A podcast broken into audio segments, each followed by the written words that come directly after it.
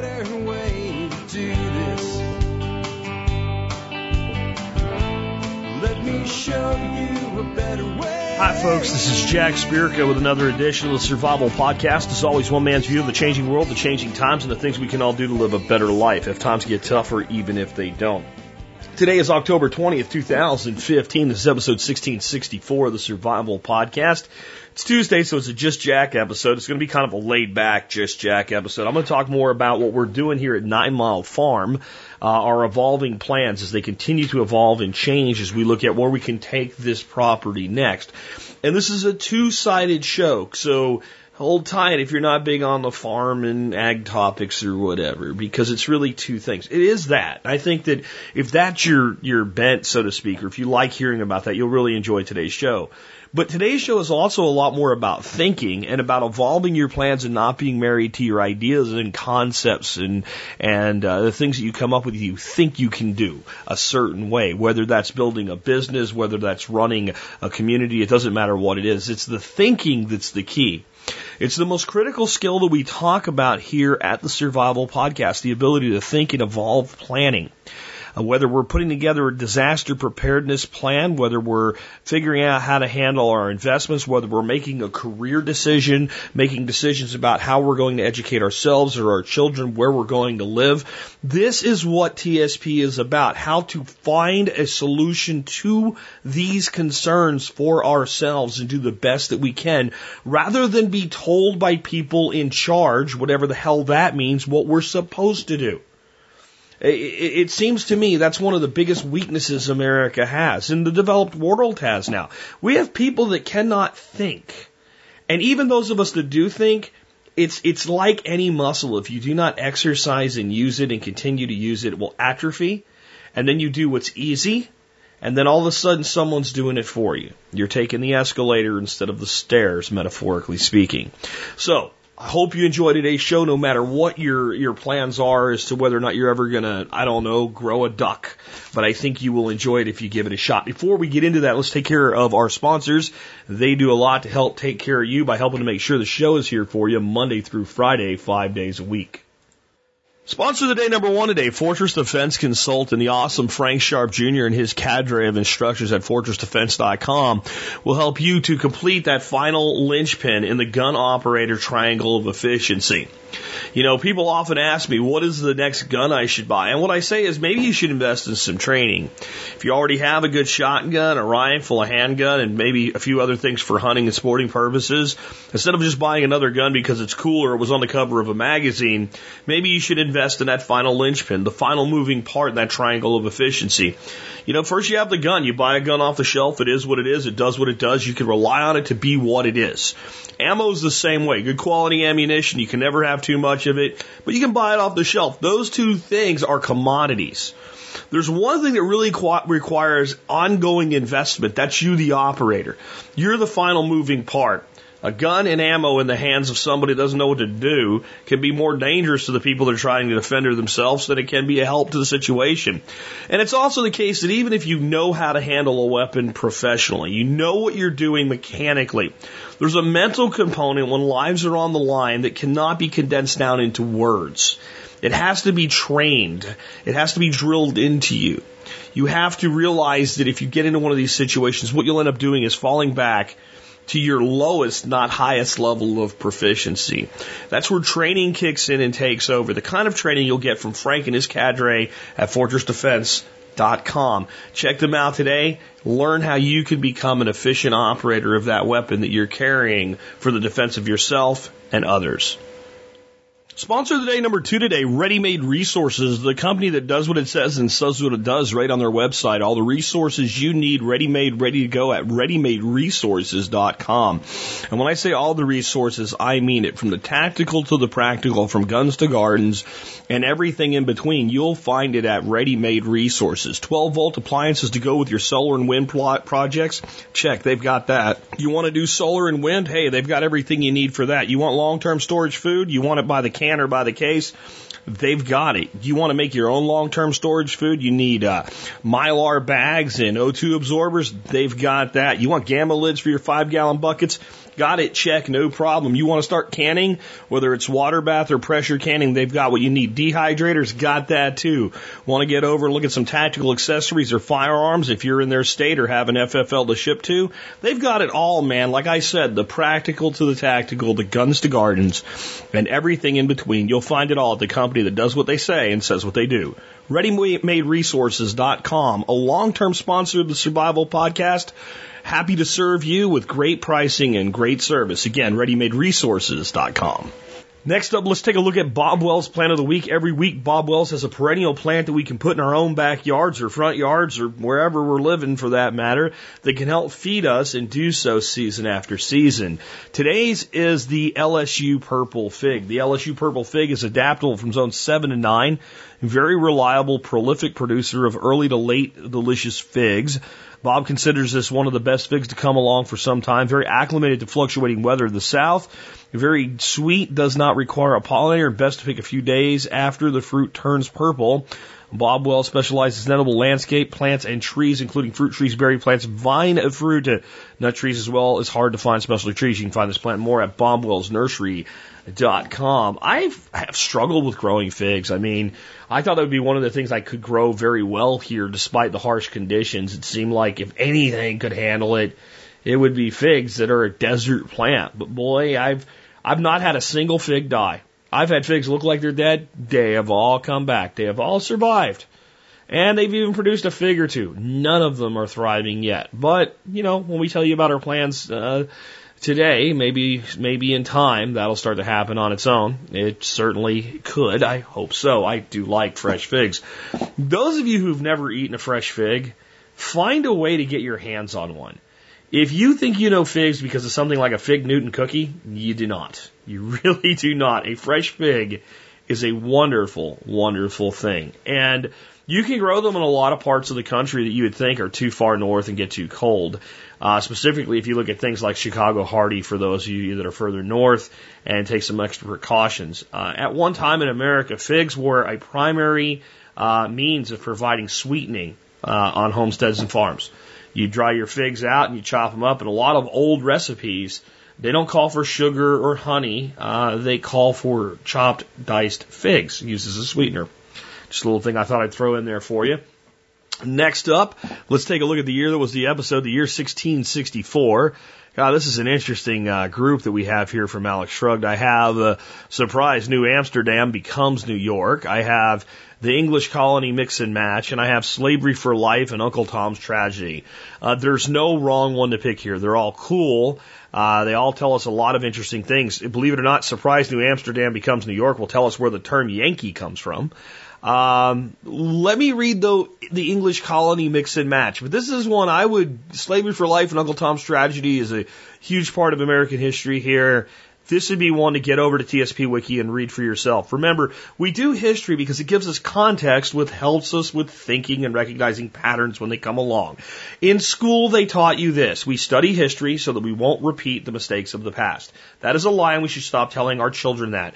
We study history because some idiot will always repeat the mistakes of the past, and it's good that we recognize it when it happens because it's going to. Okay? So here we go. The English Colony Mix and Match. At this point, the original 13 colonies of the American Revolution are still forming up. Many of the names of the colonies are in use and recognizable, but the actual regions they describe are changing and will continue to change. For example, Maine receives its royal charter this year, but within a year, Maine will be absorbed into the Massachusetts Bay Colony. Currently, there is a New Haven colony, but this will be absorbed into Connecticut Colony. There is also East and West Jersey. There is no North or South Carolina yet. It's just the province of Carolina. The province of Pennsylvania will be established in 1681, and the Georgia colony will be established in 1733. My take by Alex Shrugged. When I was researching this segment, I vaguely remembered that Florida was out there as a British colony at the time of the American Revolution, but it remained loyal to the king. It is easy to see why. It is a very late addition, so it hadn't experienced British rule for very long. It had been a Spanish colony most of the time. Quebec was in a similar situation, having once been a French colony. It didn't really have all the buildup of grievances against the British yet. It had plenty of grievances, don't get me wrong, but not enough for rebellion. It was just bad timing. The other British colonies that remained loyal to the king during the American Revolution were the British West Indies, Newfoundland, Nova Scotia, and Bermuda. See, my thinking here is, isn't it interesting how the same government can be better tolerated by somebody who's experienced less of it? I mean, the same stuff, just for less of a period of time.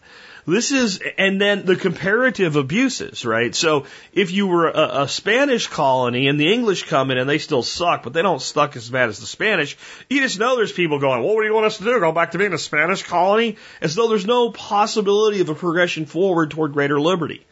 I think this is in many ways how we're living today. When you tell people the problems that we have with an oppressive, bloated government that we have in this country, and when you actually start talking about the true solutions, which are decentralization and revocation of government power, okay, then all of a sudden, well, we should just go back to, you know, being a colony of England then. I've actually been told that. I've actually been told that when I said there was the last election. I'm like, there's no reason for me to vote in this election.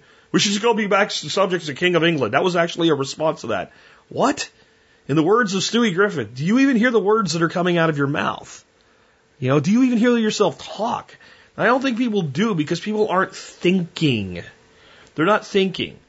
We have a belief that if our form of government is the least currently abusive form, that it's as good as we can do.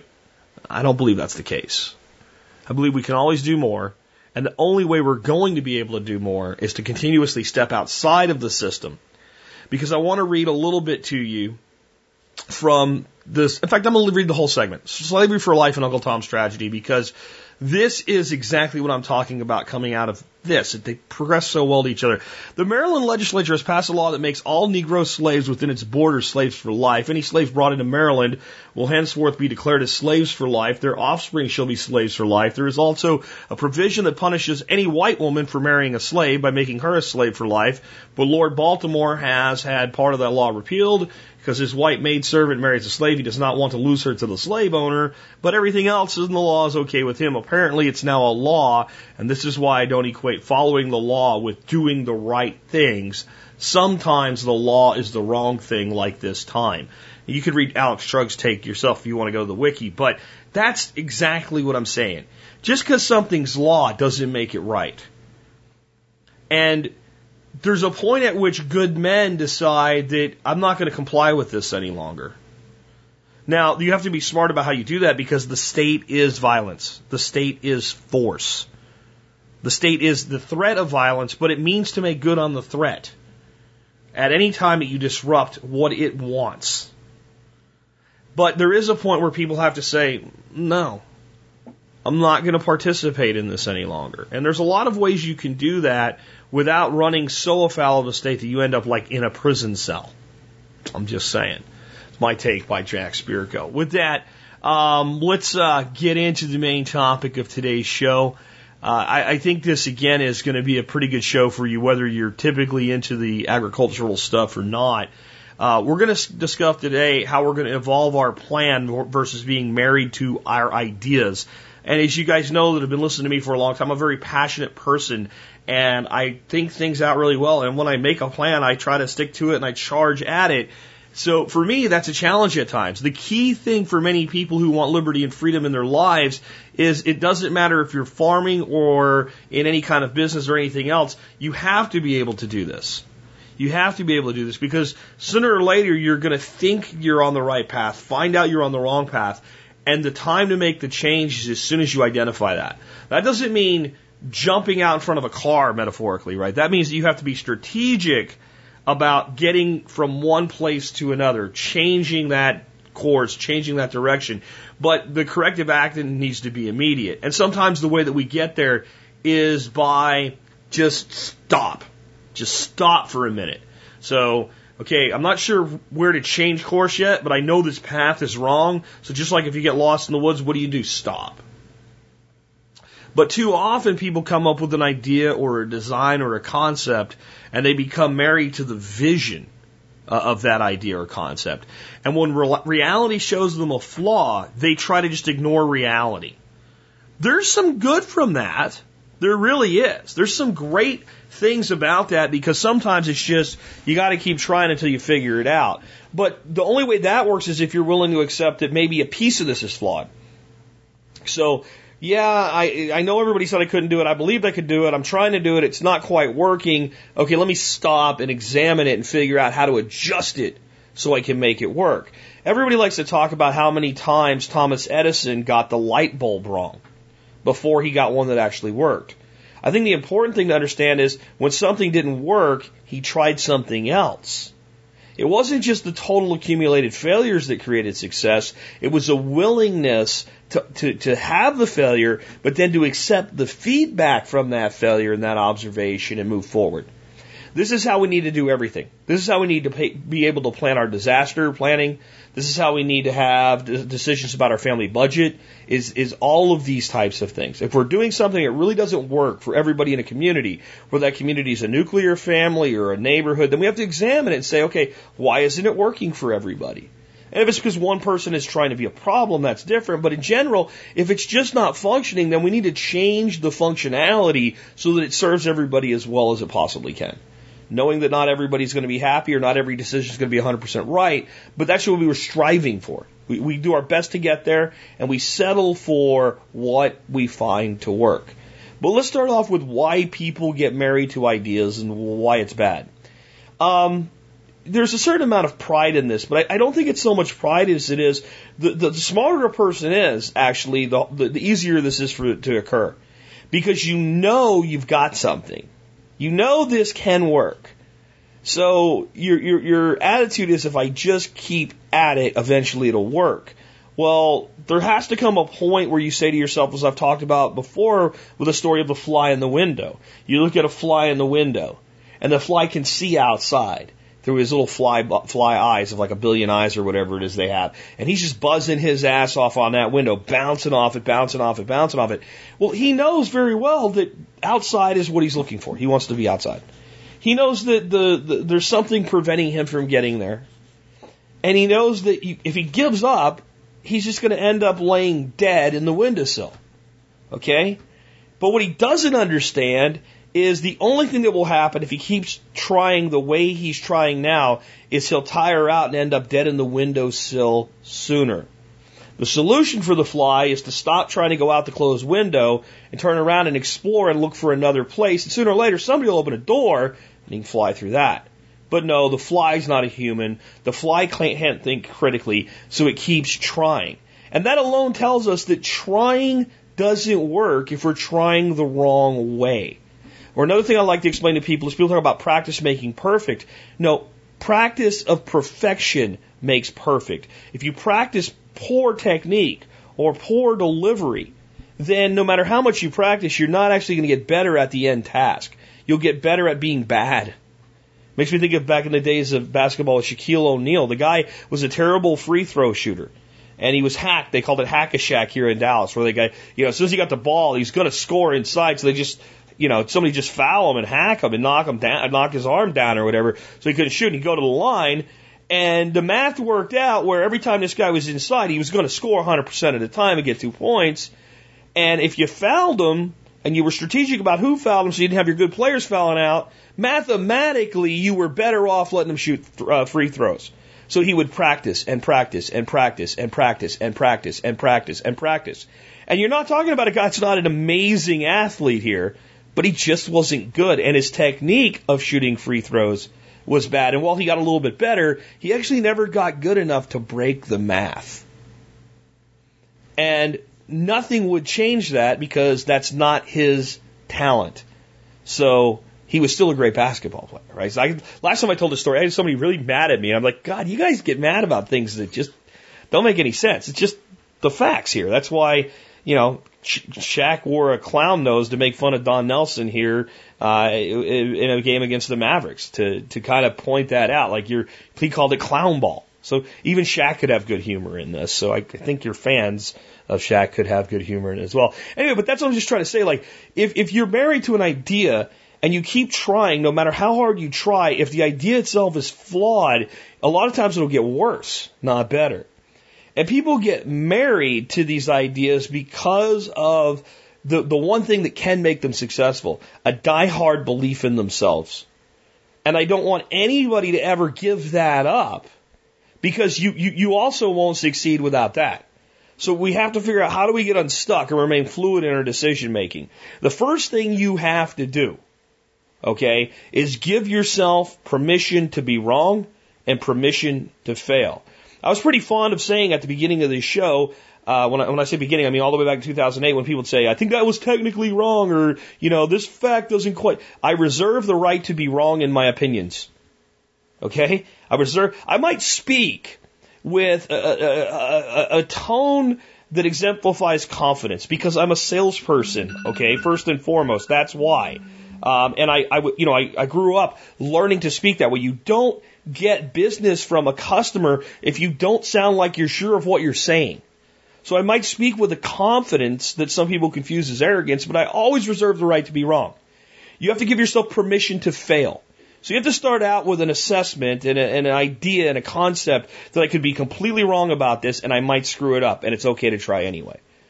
And because of that, I have to be mindful that there could be a mistake, but I can't let that paralyze me. I also have to realize another thing, that I won't know I'm wrong until I try. And I can't assume that an immediate failure means I'm wrong. It might need a slight adjustment. But all along the way, as I'm making these slight adjustments, I have to, reserve back that I could be wrong about the entire concept, and it may be necessary to make a radical shift and change at some point, and I have to give myself permission to be okay with that. The next thing you have to do to get unstuck, or to remain from, just prevent it from ever happening, is every once in a while, like I talked about earlier, you just stop. You just stop. You pause. Okay? I'm going to stop. Even when you think everything's good. And then you have to step out of the situation and say to yourself, if I wasn't me, if I was a consultant to myself that hired me to come in and look at this, and I came in and looked at this business or this farm or this garden or this interaction with children or this school or this educational program or whatever it is, and I hired myself to come in, and I knew nothing other than my basic knowledge about the subject matter. I didn't know all the things that had been tried. I didn't know all of the perception bias that I have. I was told, if I was not emotionally connected, do a little Buddhist thing and detach myself from the emotion and step back and look at it and analyze it as though you have no dog in the hunt. It's not your circus and it's not your monkeys. So that's the thing. It is your circus. See, that's the thing. People love that saying. I do. I just put out a meme of Lucille Ball, and she's got this, that look that Lucille Ball used to get on her face, and it says, that awful moment when you realize it is your circus and those are your monkeys. Well, we're pretty good at using that saying to tell ourselves, don't attach yourself to this issue. It doesn't matter. It doesn't really affect you, so let go of it. But what we have a hard time doing is when it is our issue, saying, okay, the best way to understand this is to pretend that it's not important to me, that it succeed. And to look at it like an investor might or a consultant might at a distance. And when you do that, you see so many things that you just can't see when you've got your head down and you're doing what you're supposed to do, trying to get it done. So with all of that in mind, let's take a look at some things that we're going to be doing on the property, and as we do that, we'll talk about how we got to there. And again, the chain of thinking that brought us there. So I've been kind of, talking for a while about doing quail in an aviary-based system. So an aviary is basically a big outdoor bird cage. And I want to be clear, I don't have any problem with anybody that raises quail in a rack system. In fact, I'm working with some folks to try to help bring more quail raising to the suburbs.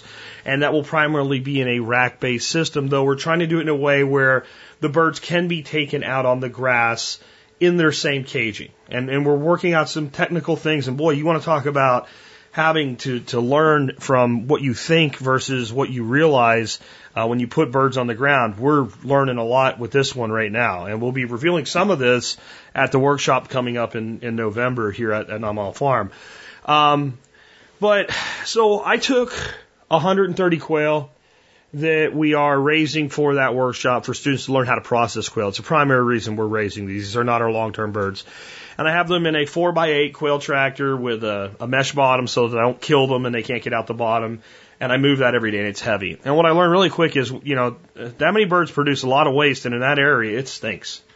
Every time you move that thing, you're like, wow, that's something. That really is. And it's too many birds for the area. There's no doubt. But until I get back and try to maybe build a second one and split them, that's what it is for now. So I don't want to do it that way. I don't want to do it with a rack-based system because I have 3 acres. So I want to make use of the space that I have. So talking with John Dowie, he had this little kind of half greenhouse that he had built, and he put his quail in there, and they loved it, you know, and he was trying to figure out how to move that around more like a tractor and what have you, you know, and he sells eggs to his market, so we have that kind of similar thing going on there. And I started looking at it and going, okay, well, a mobile system on a piece of ground with good pasture has challenges, but I don't need to worry about those challenges because I don't have good pasture. This is a complex system. There's not a lot of straight lines in open spaces, and where there are, everything's dead, and it's fixing to change and not be a lot of straight lines in open spaces. I don't want to have to move this every day. I want to be able to leave, have my wife take care of the place for a day or two, and not have to have her move something heavy. And I want my birds to experience the ability to fly, to move around, to jump, to hop up on things, and what have you. So we started looking at the design of the Texas Prepper greenhouse based on cattle panels and realized how inexpensive that construction really is. And I came up with the idea that I was going to set up this little house thing of mine and have a two-sided system, and the birds would have 24 feet of run on both sides. And I realized, I looked at that, that's a dumb idea, Jack. That is a stupid idea. You're going to take a perfectly good outbuilding, put these two big wings on it, put holes in it, mess it all up. And what if you ever want to sell the property? Think about the advice you give people all the time. You'd say, don't do that, dummy. So that's what I'm talking about. It's detaching. So you come up with this idea because it just seems to fit. And then you if you step back and say, okay, let's pretend it's not my circus and monkeys, or in this case, not my cattle panels and quail, what would you say? I'd say, don't do that. Okay, is the idea itself sound? Yes. Is there a better place for it? I bet there is. Where would that better place be? It would be closer to my center of primary activity, which is going to be my zone 1 and my food forest. Okay, that's over here, not over there. There would be water nearby accessible and power nearby accessible. Okay, that's just what we just said. That's what that is. It would be relatively flat because it would make the construction of this thing much easier. There would be a long, straight open space where I could stretch out 48, 50 feet. And it would kind of be out of the way. Well, that would be my back fence row over by my beehives, by my back outbuilding. Because that outbuilding has water, that outbuilding has power, there's a straight line there. I don't really do anything. In fact, right now, right where that thing would go, there's a giant pile of bush and brush that I would have to get rid of, but it's been there for over a year. So clearly I have no designs on doing anything with that space. That's a good place for it. So we're going to put it there, and instead of having a house, there'll be no house. The thing is a house. What do you need to have a building in there for? What possible reason? No good reason. So the way we're designing this now, it'll be 4 sections, each of 3 cattle panels. That's 150 inches, call it a bit over 12 feet. You always say 12 feet, but 48 inches, you'd have 12 feet, so it's 12 foot 6 inches. So each section is 12 foot 6 inches. The Texas Prepper greenhouse design is based on a box that's about 12 feet long and 8 feet wide, built out of 2x4s. By going to 2x8s or 2x12s, when I price it and get the reality check of the cost of this thing, I'll make a decision how important are those next few inches to me in raising up the height.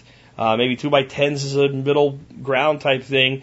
But I'll build basically what amounts to a 50-foot-ish long raised bed out of pressure-treated lumber. Yes, pressure-treated lumber.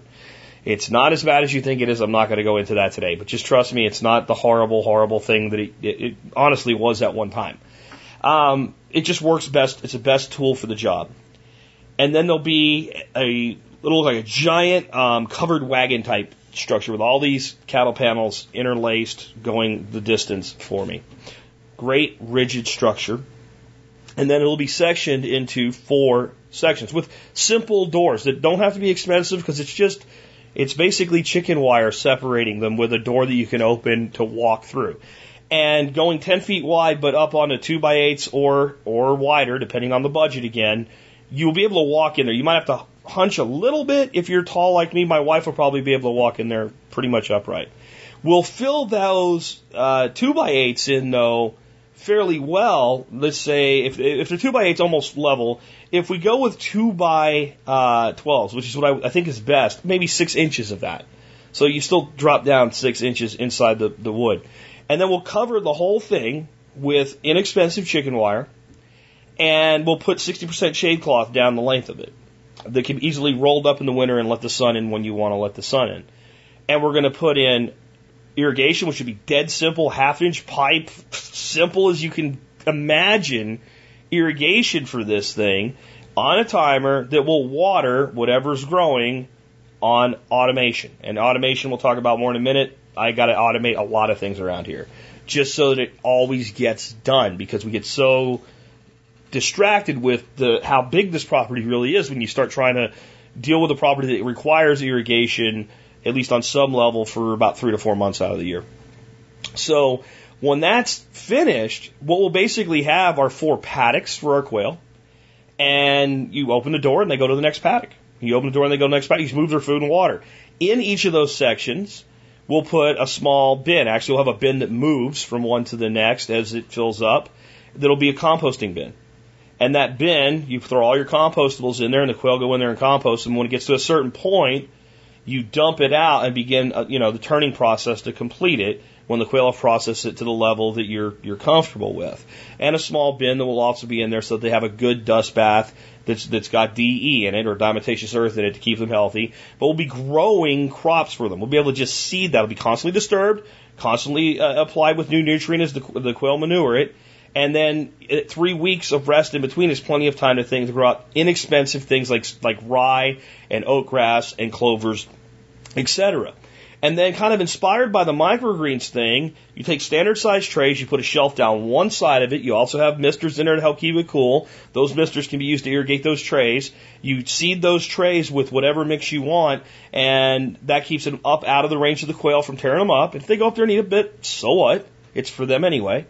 And when you grow those out for about a week and they grow into this big furry green mat, you just peel them out like sod and lay them on the ground. And we'll be building all types of diversity in there. It'll be awesome. And insect pests will gravitate toward it. It's cool. It's watered. There's tons of plant life in there. Excellent quail fodder, right? The quail will eat the insects. Quail will eat the grass. Don't care. There's nothing in there for me really at all. So if the insects chew on something before they get chewed on by the quail, don't care. Very, very simple system, but the first of its kind ever, which means it might suck. It might totally fail. I might have to adjust it 27 different ways to get it right, but we're going to try it because it will let us produce a premium product. I don't believe anybody right now is producing a truly pastured quail egg. That's what this will be. And there's more to it than that, but I just kind of want to tell you that's one of the things we're doing, and we're doing it radically different than our original thought. And the main reason is we've kind of come up against the labor limit, how much work Dorothy and I want to do. Everything that we add now has to be simple, easy, enjoyable, and profitable. If it's not those things, we're not going to do it. We're just not going to do it. And we have to time its introduction to a time in our life where it becomes part of the flow. And it doesn't add to a burden. So right now we're getting ready for the workshops. We've got the holidays coming up. We're just going to start building this thing, and we'll ease into it. And I think a lot of us can learn from that. We try to do too much too fast. Next, and this is kind of exactly what I'm talking about, microgreens. John Dowie came here, did a great class on microgreens. I grew a bunch of microgreens. I've got a rack. I'm ready to roll with it. You know what? I don't need one more thing in my life right now. We'll eventually go into it, and we'll actually do it for a profit. But right now, the next microgreens I'm going to grow, I'm growing for John's class, and that is it. That is all. Nothing else. And, maybe we'll grow some for Thanksgiving or something like that to have on the table. But this is going to be a spring introduction to our customer base. And it's, again, because we've said, okay, we've looked at this, and John and a lot of people grow them indoors. And we've said, I don't want to do that. We need to set up an outdoor facility design. We have an old outdoor sink. that we could do washing in. I also have a sink that's already an outdoor sink built into our nursery. I have to look at it and say, does that work to do our washing? It probably does. We probably want to do some redesign of our smaller outbuilding so that we won't keep the racks in the front garage, but in the back garage, back right in the heart of the Zone 1 area where the activity level's high. And we need to get this in a linear layout where it makes complete and perfect sense, where we could bring somebody in that was house sitting or an intern and say here and train them in one day how to maintain that piece of it. And until we're ready to do it that way, okay, we now know it works. We now know what the margin is. We've talked to our customers about it. They're all interested in buying it.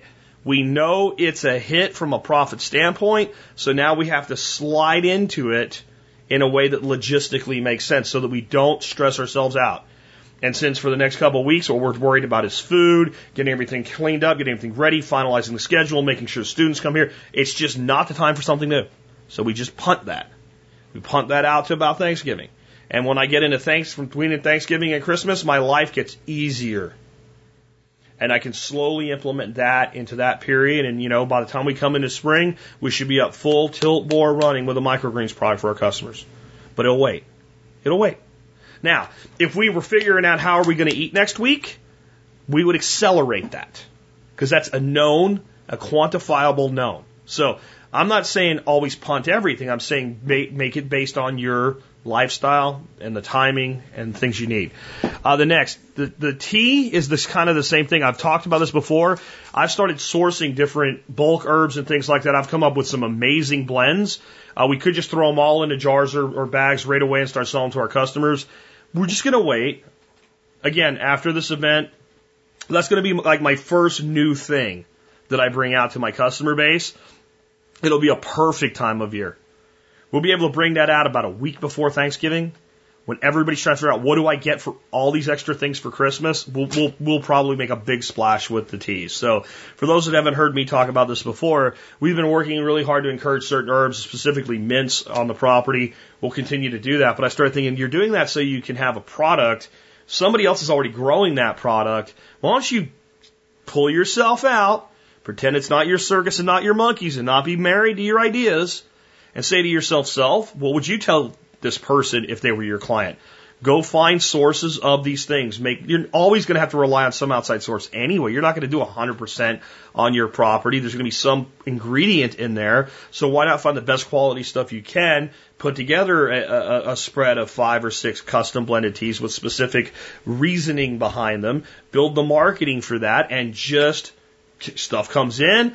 A scoop of this, a scoop of that, 2 scoops of this, 2 scoops of that, mix it up, put it in that jar, label it, there's a product, it's $6.99. Okay, since that's easy, we're going to do that. And the timing for that is exactly the week after the event. I'll have all my blends selected by then because right now it's the hard work of tasting teas and going, yeah, that's pretty good. Figuring things out, figuring out your profit margins, putting them into a spreadsheet, making sure that they actually make the profit you think they do, and coming up with the packaging, etc. So we'll roll that out then. And that was a big shift because we were really big on, hey, we're going to plant this whole area out here with mint. We'll have so much mint, it'll be a great product grown on the farm. That hasn't changed, but we're not going to wait for that because it'll never be 100% grown on the farm anyway. It just won't be. This is not a place, well, we might be able to grow a lot of mint here. I mean, that's something else that we've come up with. Like, so the ducks don't eat mint. So any place I have an erosive problem, if I can irrigate it, that I need to put ground cover on it, that the ducks are a problem with, plant mint. Because it'll grow, it'll spread. As long as I can irrigate it, it'll survive, and they won't eat it. Okay? Irrigation. We've made a decision not only to continue to expand our irrigation, but to go on automation with it and to make the investment in the infrastructure to get all of our irrigation, hopefully by spring, on an automated process. And the places that we don't have it on automation, to make sure it's damn easy to do it manually. So even if we have to do some areas still manually, by reducing the number of manual places we have to do it, it'll be more consistent in getting it done. And it's exactly what I said. It's you know, 2 things happened this week that we didn't expect, and then you get behind on that. Next thing you know, an area is dried out. Now you're catching up on that area. Now this area is drying out. It just can't be. It can't be. We went on vacation. We came back. neither the hired helper nor my nephew did everything right, and nothing was that bad, but it was bad enough. It was bad enough that our thought was, we can't do this. We can't go on vacation in summer. We can. The little errors aren't that big in spring and fall or winter, but they're huge in summer. In our harsh 100-degree summers, we can't have this. And we realized with automation we can. And I was under the assumption that it was going to cost me a fortune to do. And by talking to someone that knows more about automating irrigation than me, Nick Ferguson, I was able to understand exactly how I could do it. And now I'm making a plan, and I'm developing a print and figuring out all my zones and figuring out I actually have power distributed on this property very, very well. It's not really a big deal to get power to the solenoids that come back to the controller. And when we put in some other stuff that we're going to do this fall, we'll make sure, even if I don't initially have it on automation, that the wiring goes in with the pipe. And that's a huge mistake. I could have just run wiring with all my pipe, cheap wire, and gotten to it later. And now I have so much more work to do because I didn't understand at the time that that was how simple it was. But I've got ways figured out to compensate for it and to actually take the work and have the work create expansion versus just be retroactive work at the same time. I'll talk more about that in a bit. We've got to go on automated irrigation. We have to.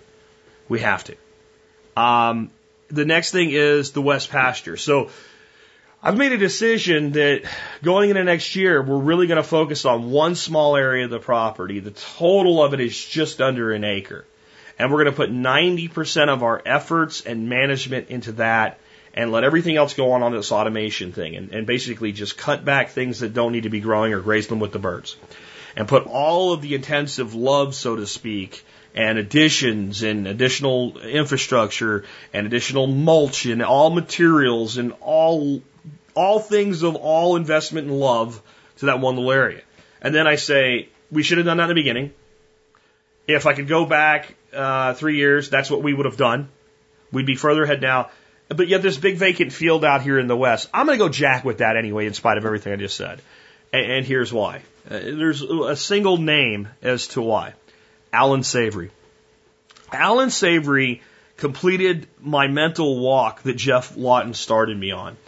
When I first saw Jeff Lawton's Green in the Desert, and I realized one of the things he was saying there is a lot of these problems that we can solve with this type of thinking and with this type of agriculture, we'd like to believe that if we did nothing, that nature would heal the damage.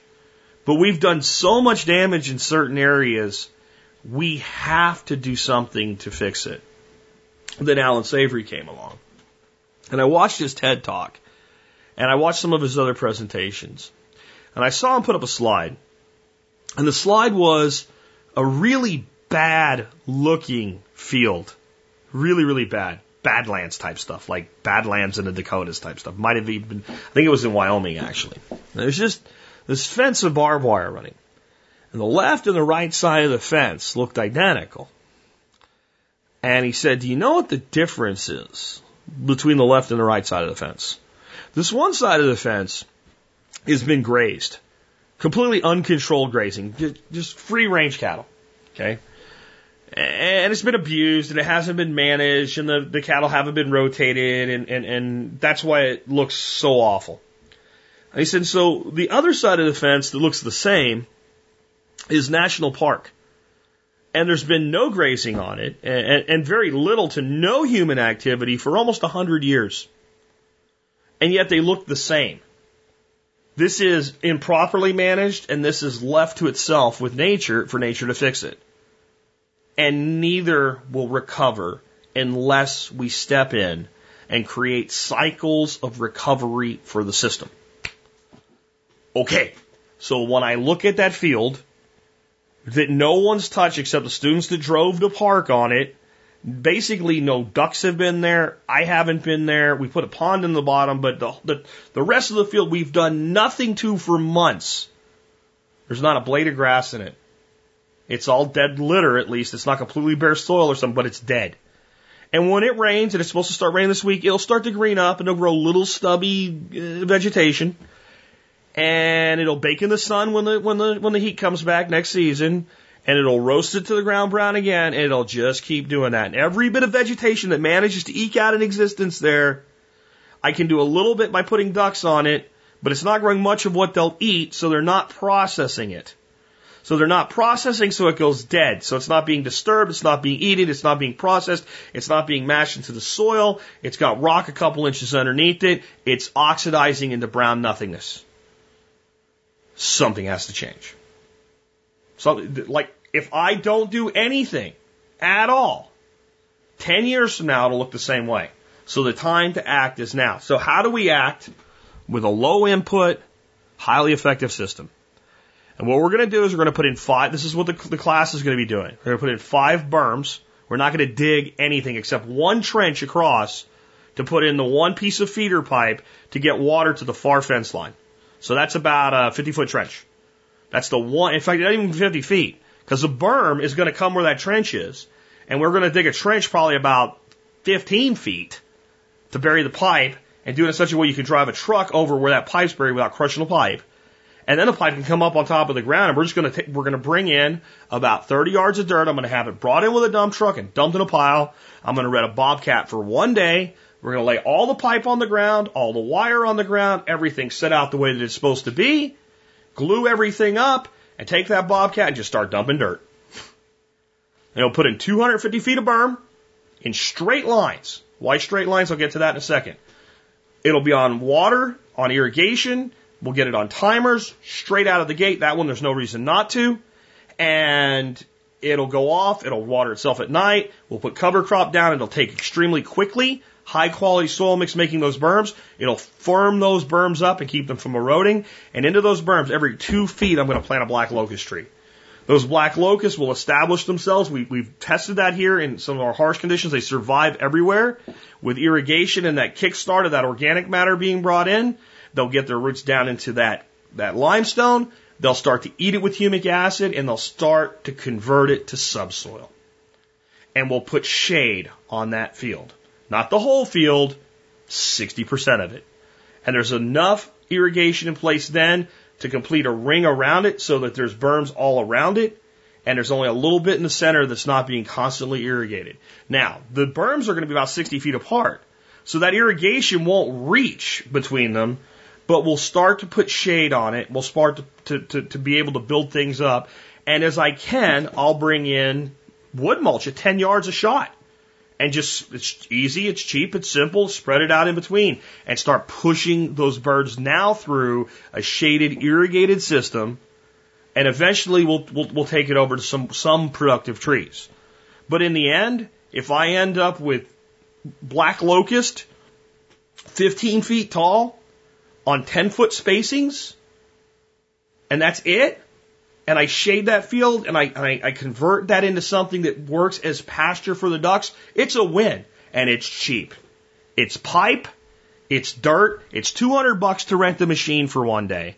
It's probably another $200 in wire and a controller and solenoids to run the irrigation. That's it. The trees are 80 cents a piece. And if more of them die than I want to die, I can buy some more 80-cent trees and put them in there.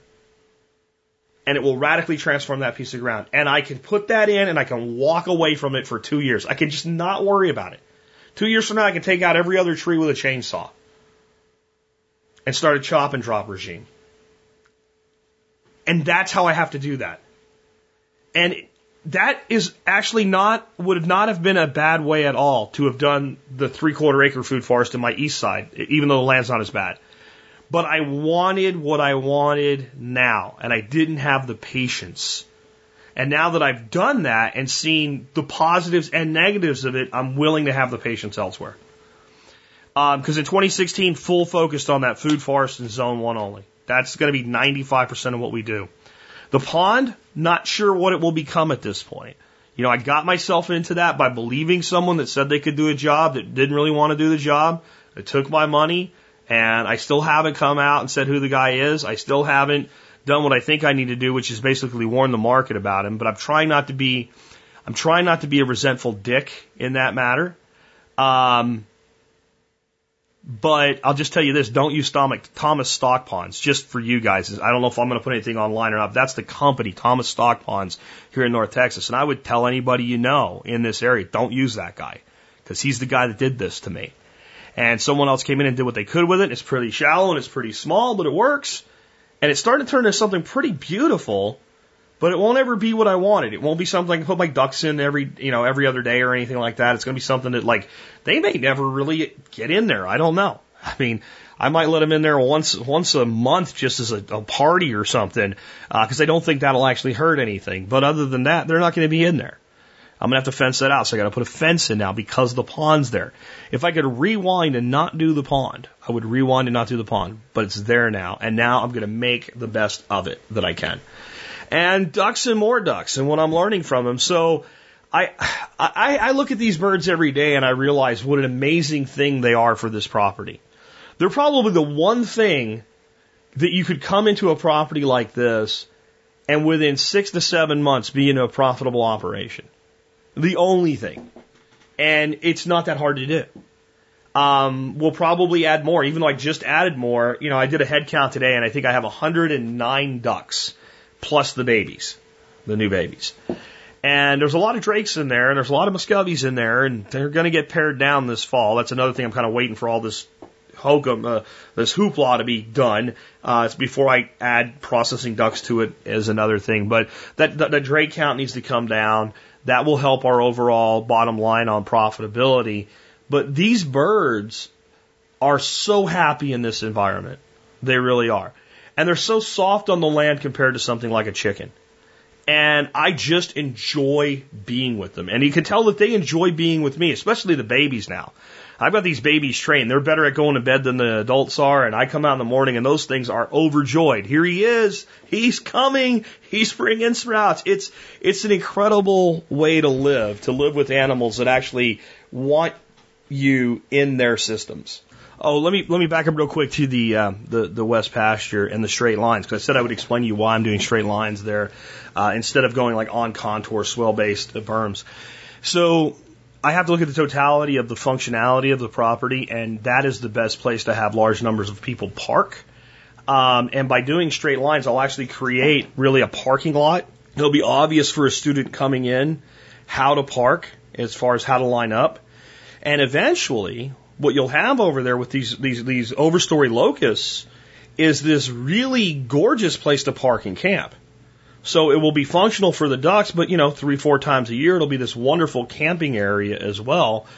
And then the locust trees also serve an additional function stack, because it's only a couple of weeks out of the year, but there'll be a great bee forage plant. The bees will be over there like crazy during that period of time. On top of it, we don't burn a lot of wood here, but we do burn some. Coppicing those locusts will provide us as much wood as we need every year, and we'll never have to plant another tree, and we'll never cut one down, except when we want to remove one to get the spacing we're looking for. So a lot comes from that straight line arrangement, and I'm learning that in some situations those straight line arrangements work as well as they used to in my head, but then I learned about contour, and then they went away, and there's a place for everything is what I'm learning. So back to ducks and more ducks and what I'm learning from them. So in all these problems on this property, I know sometimes I sound probably like I'm whining about it. I'm not really whining about it. I just, when people look at it, I want them to understand what we've had to deal with to get as far as we have so fast.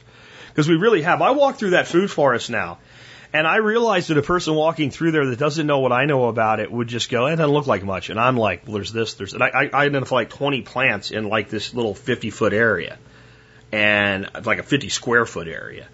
And I realize like all these processes are going on and happening, and I keep looking to the ducks and say, how can I channel your natural behavior in a way that will keep this going? And I realize like, okay, they're just looking at me like, dude, we're doing that for you already, right now, here. So then how do I take this to the places where they're not doing that for me and get them doing that for me? And how do I identify the places where they are compacting soil from the way the landform is, like an end of a berm where it's getting too dried out and they're up and down it and they're wearing that area out, or certain areas where it gets wet and they do too much of their drilling and they make a compacted muddy area. How do I channel that behavior to correct that? So in spite of the fact I'm going to tell you about my dream duck property now, and taking all these lessons and figuring out how would I do this if I had the perfect property and the perfect opportunity. And we understand, like, I'm still trying to figure out how I can do more with this property, let alone something else. But I'd love to design this property someday. It may be the case that I design it for somebody out there that wants to make the investment in their own property and just have me help them design it. Because I don't know that I have the time to manage a property that I don't live at, and I really don't want to leave where I am now. I'm pretty happy with what I have. Because even if I got my neighbor's property to the rear of my neighbor's property to the west, it would not work here when I tell you what I would need. I want a minimum 5 acres to do this design. I want good soil, and I want ponds to be easy to build, and I want it to be relatively flat. It can be somewhat rolling, but not deep and steep and hilly. It needs to be relatively flat, easy to do earthworks. Into that, I would put 5 paddocks. In each paddock, I would put a pond of around 0.2 acres. So I have 0.8 acres dedicated to pasture and silvopasture and about 0.2 or 20% water, which would give an overall 20% surface water to the total property, which I think would be about right here. I'd want a property where the ponds, if I'm going to be in the south anyway, could be relatively deep, because I'd rather do a 2/10 acre pond that's twice as deep as a 4/10 acre pond that's half as deep. It just works better from an evaporative standpoint and for so many other reasons. I would do the whole thing as a silvopasture system, which is a pasture system based on trees. So you have the tree savanna mimic, which is exactly what I'm doing on my west pasture with this kind of parking lot arrangement of the trees. But this I would do on a more contour type system, feeding these ponds. So the ponds are being filled by the swales. But I'd be very mindful of the location of the swales so the swales didn't interfere with my fencing right from the beginning of the design, with water access structure being the key things that I would think about in this design. I would do low cost, low fencing. I might consider going with a little bit higher fencing if I want to put cattle in this system. This might really work with cattle very well as well. In the tree overstory, I would go with things like pecans, apples, and plums. Marketable, easily marketable product. Large trees, though. I would be growing apples that are primarily for the hard cider market. Pecans, it is what it is. You don't really need to say more about that. And plums, I would be thinking, I really don't know what I would do with that yet. I just know that prop works here. So is there some niche you could fill with plum? And I put other things in there that would be for fodder, like mulberry and persimmon for the birds. They just work well in this climate. Mulberry would be a great fodder crop. I'd make sure there's a few mulberries, few big mulberries in every paddock, because that's just the free food source for those birds when those berries are in drop. And the leaves are also a good fodder, very high protein fodder, by the way, for them. I would support the system mostly with black locust, mimosa, and honey mesquite. Mimosa is just a year-round apiary product for your bees, right? So mimosa, I shouldn't say year-round. It's all summer long. Those things flower, and it's a great bee tree. The black locust, all the great things I said about. Honey mesquite has its own incredible product with the seed pods being a very high-quality product itself. And then the trimmings from that are a great fuel wood and cooking wood. So between that and locust, you've got your fuel knocked out, done. Likely I would develop this as a leader-follower system with cattle in front of the ducks, and you wouldn't have that many cattle on a property this big. I'd have to, based on the property, its carrying capacity, et cetera, but you're probably producing three cows a year or something like that on a property like this. And you've got the cattle 2 paddocks ahead of the duck. So if you have your ducks in paddock C right now, and they're following back to A, your cows are in A. So when your cows move to D, or let's say 1, or you said 5 acres, so let's say your ducks are in paddock 1, your cattle are in paddock 3, and then your cattle are going to move to paddock 4, your ducks are going to move to paddock 2.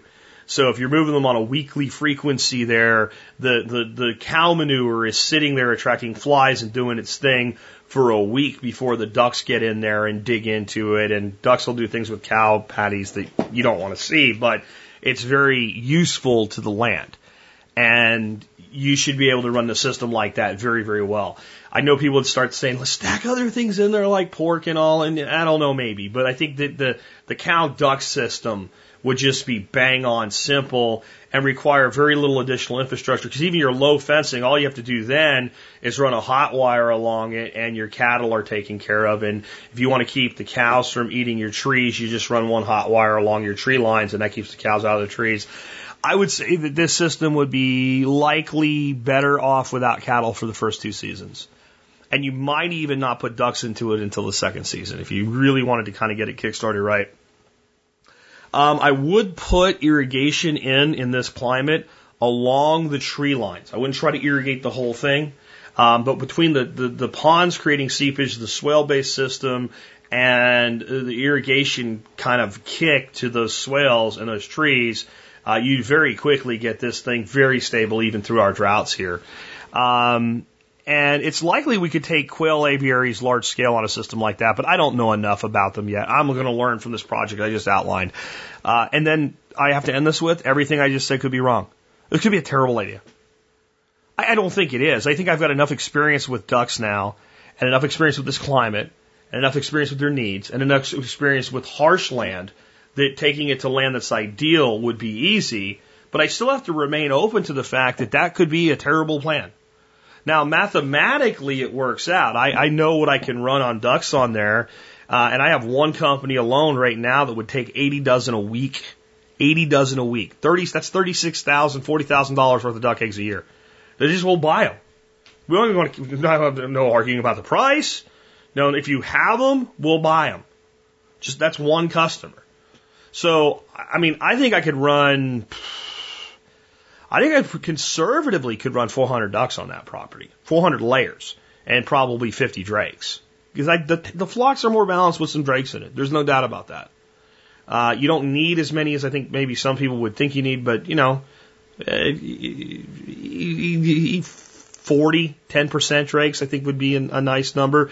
That's not going to get all your girls bred, but you don't really all need to be bred unless you're hatching eggs, and then you can find certain birds to certain areas to make sure you have full fertility when you're doing that. So that's a system I'd line out. And I have a lot more thoughts on it, but I'm going to let it go at this point because I don't want to, make a second podcast basically today, but about how to do reproduction and how you use muscovies for that and having a brooding area. I've learned about how important that is now to get the brooding ducks away from the rest of the flock because we had a young mother this year that basically killed two of her own babies by accident from being panicked and squishing them. And so you continue to learn. But the whole point of today's show again is the thinking. Like, how do you get this far into something like this and be pretty confident that these next steps are going to work? And it's because of 3 years of success and failure. It's a willingness to accept feedback from the land. My property tells me every day whether or not something's going to work. Because I'll do something and the property says, you know what? No. This area is not, if you want this to work here, you have to do more. It's not going to happen.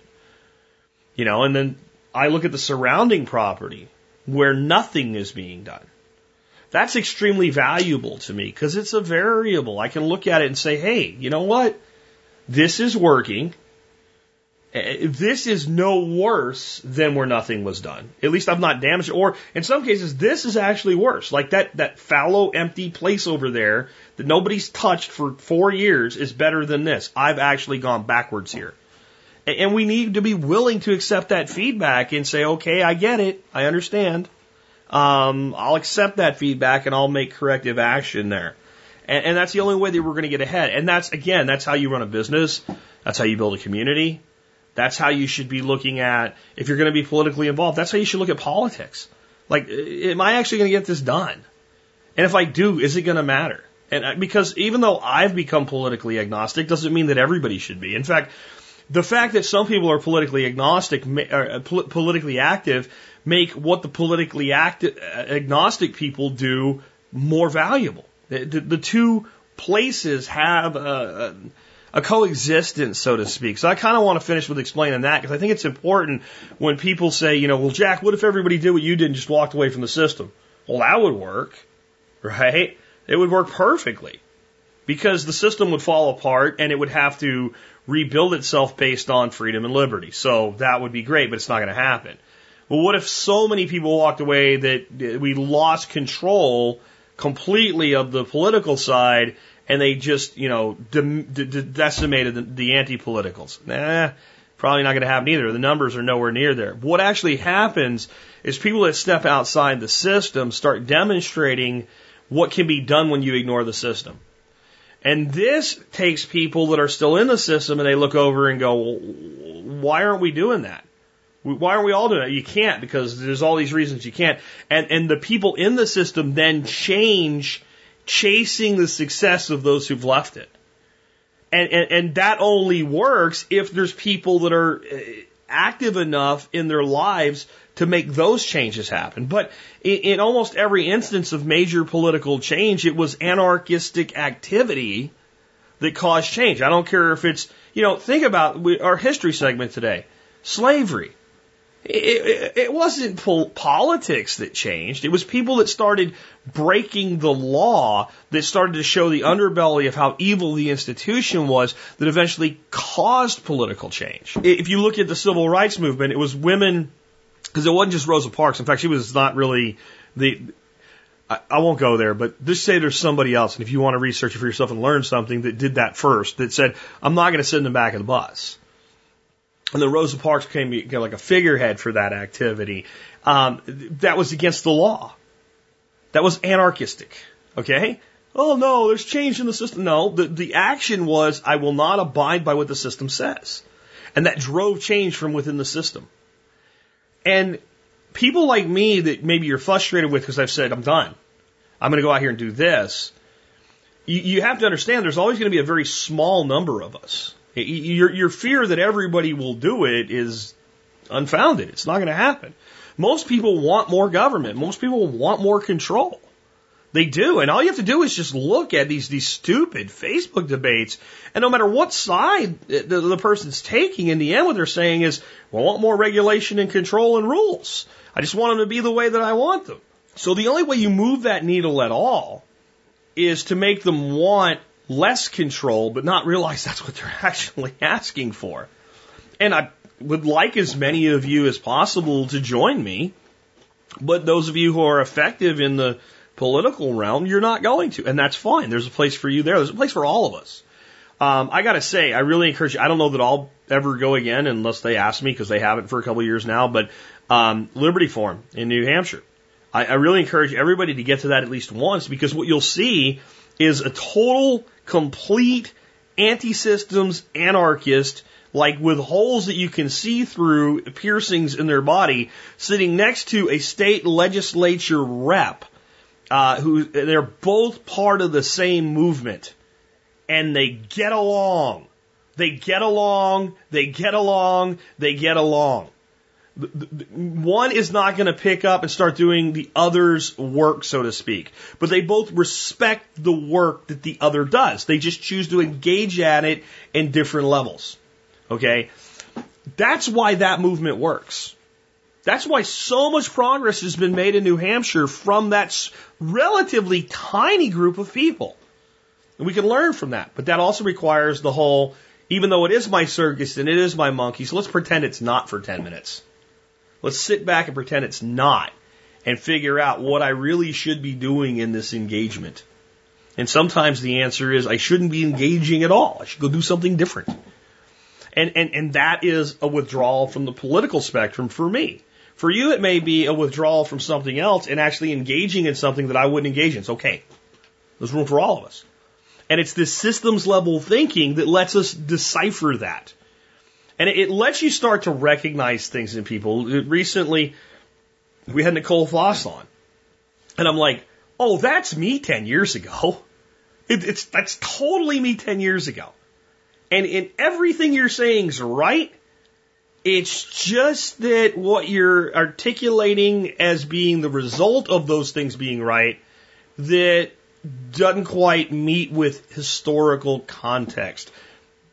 Because you were there 10 years ago, you can see it, and you just go, that's awesome. You don't even worry about it. You're like, that'll progress.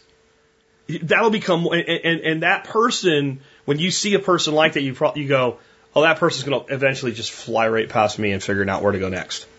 You know it. And that's what you hope for. Like, as you get older, you want more and more people to just blow by you. And that's also what I'm trying to do here with TSP guys. I mean, the reason I know that this community is going to continue to grow and just crush it, really, really crush it, is that when I talk to you guys and I tell you about another member of this community that's successful, your reactions, 100% of the time so far, and any person I've met face-to-face and had a conversation about somebody else being successful with, are completely the opposite of the majority of society. The majority of society, when you tell somebody something like, well, so-and-so did this and they set up this business and 2 years later they've got it going and they're just kicking ass, you know what it is? It's always something like, well, it must be nice. Well, how'd they do that? There's a resentment. Even when people say they're not resentful, you can hear it. And so I wish I had that or whatever. When I tell somebody from this community about the success of another person in this community, do you know what they say? That's great. Good for them. I hope they keep having that success. That is not the American way anymore. The American way is resentment and bitterness. And anybody that's doing better than you. And that is the most back-assward thinking you could ever have. Because you need lots of successful people so that you can be successful yourself. Because poor people don't buy your stuff. Okay? They just don't. Not because they're not good people, because they don't buy your stuff. No poor person's going to come to my farm and pay $8 a dozen for duck eggs. They're not, and I'm not worried about that. I believe if we get enough successful people, we create upward mobility for those people. And again, that's systems level thinking. And that's what today's show is really all about. All these modifications, adjustments, and changes that I talk about today. That's the only way you become upwardly mobile. That's the only way you change your station in life. And sometimes that actually means making less money but having a lot more. And I don't mean like some ethereal, like, I am so much happier now. I mean, like, that's important. But I mean, I know people for a fact that have a lower income today, but they have more of everything, including actual money. Because it's not what you earn, it's what you keep. And small adjustments that allow you to keep more over time, and allow you to spend less over time, and allow you to spend less in taxation over time. I've seen people take their income and take a hit of 40%, but I've seen their lifestyle go up by 40% in every measurable way, including reserves of wealth. And this is how you get there. By saying, I'll continue to adapt and adjust. And I'll continue to accept feedback and take that feedback. And sometimes, even when people are telling me something over and over again, I'll go, I'm sorry that you feel that way, but I know my path. And then other times you'll go, that makes sense, I'm going to make that adjustment. And you have to be willing to stand through either one of those. And I'm going to finish up now, and I'm going to play, instead of a song today, something that I played last week. I'm going to play it again for you guys, because I think a lot of you need to hear it.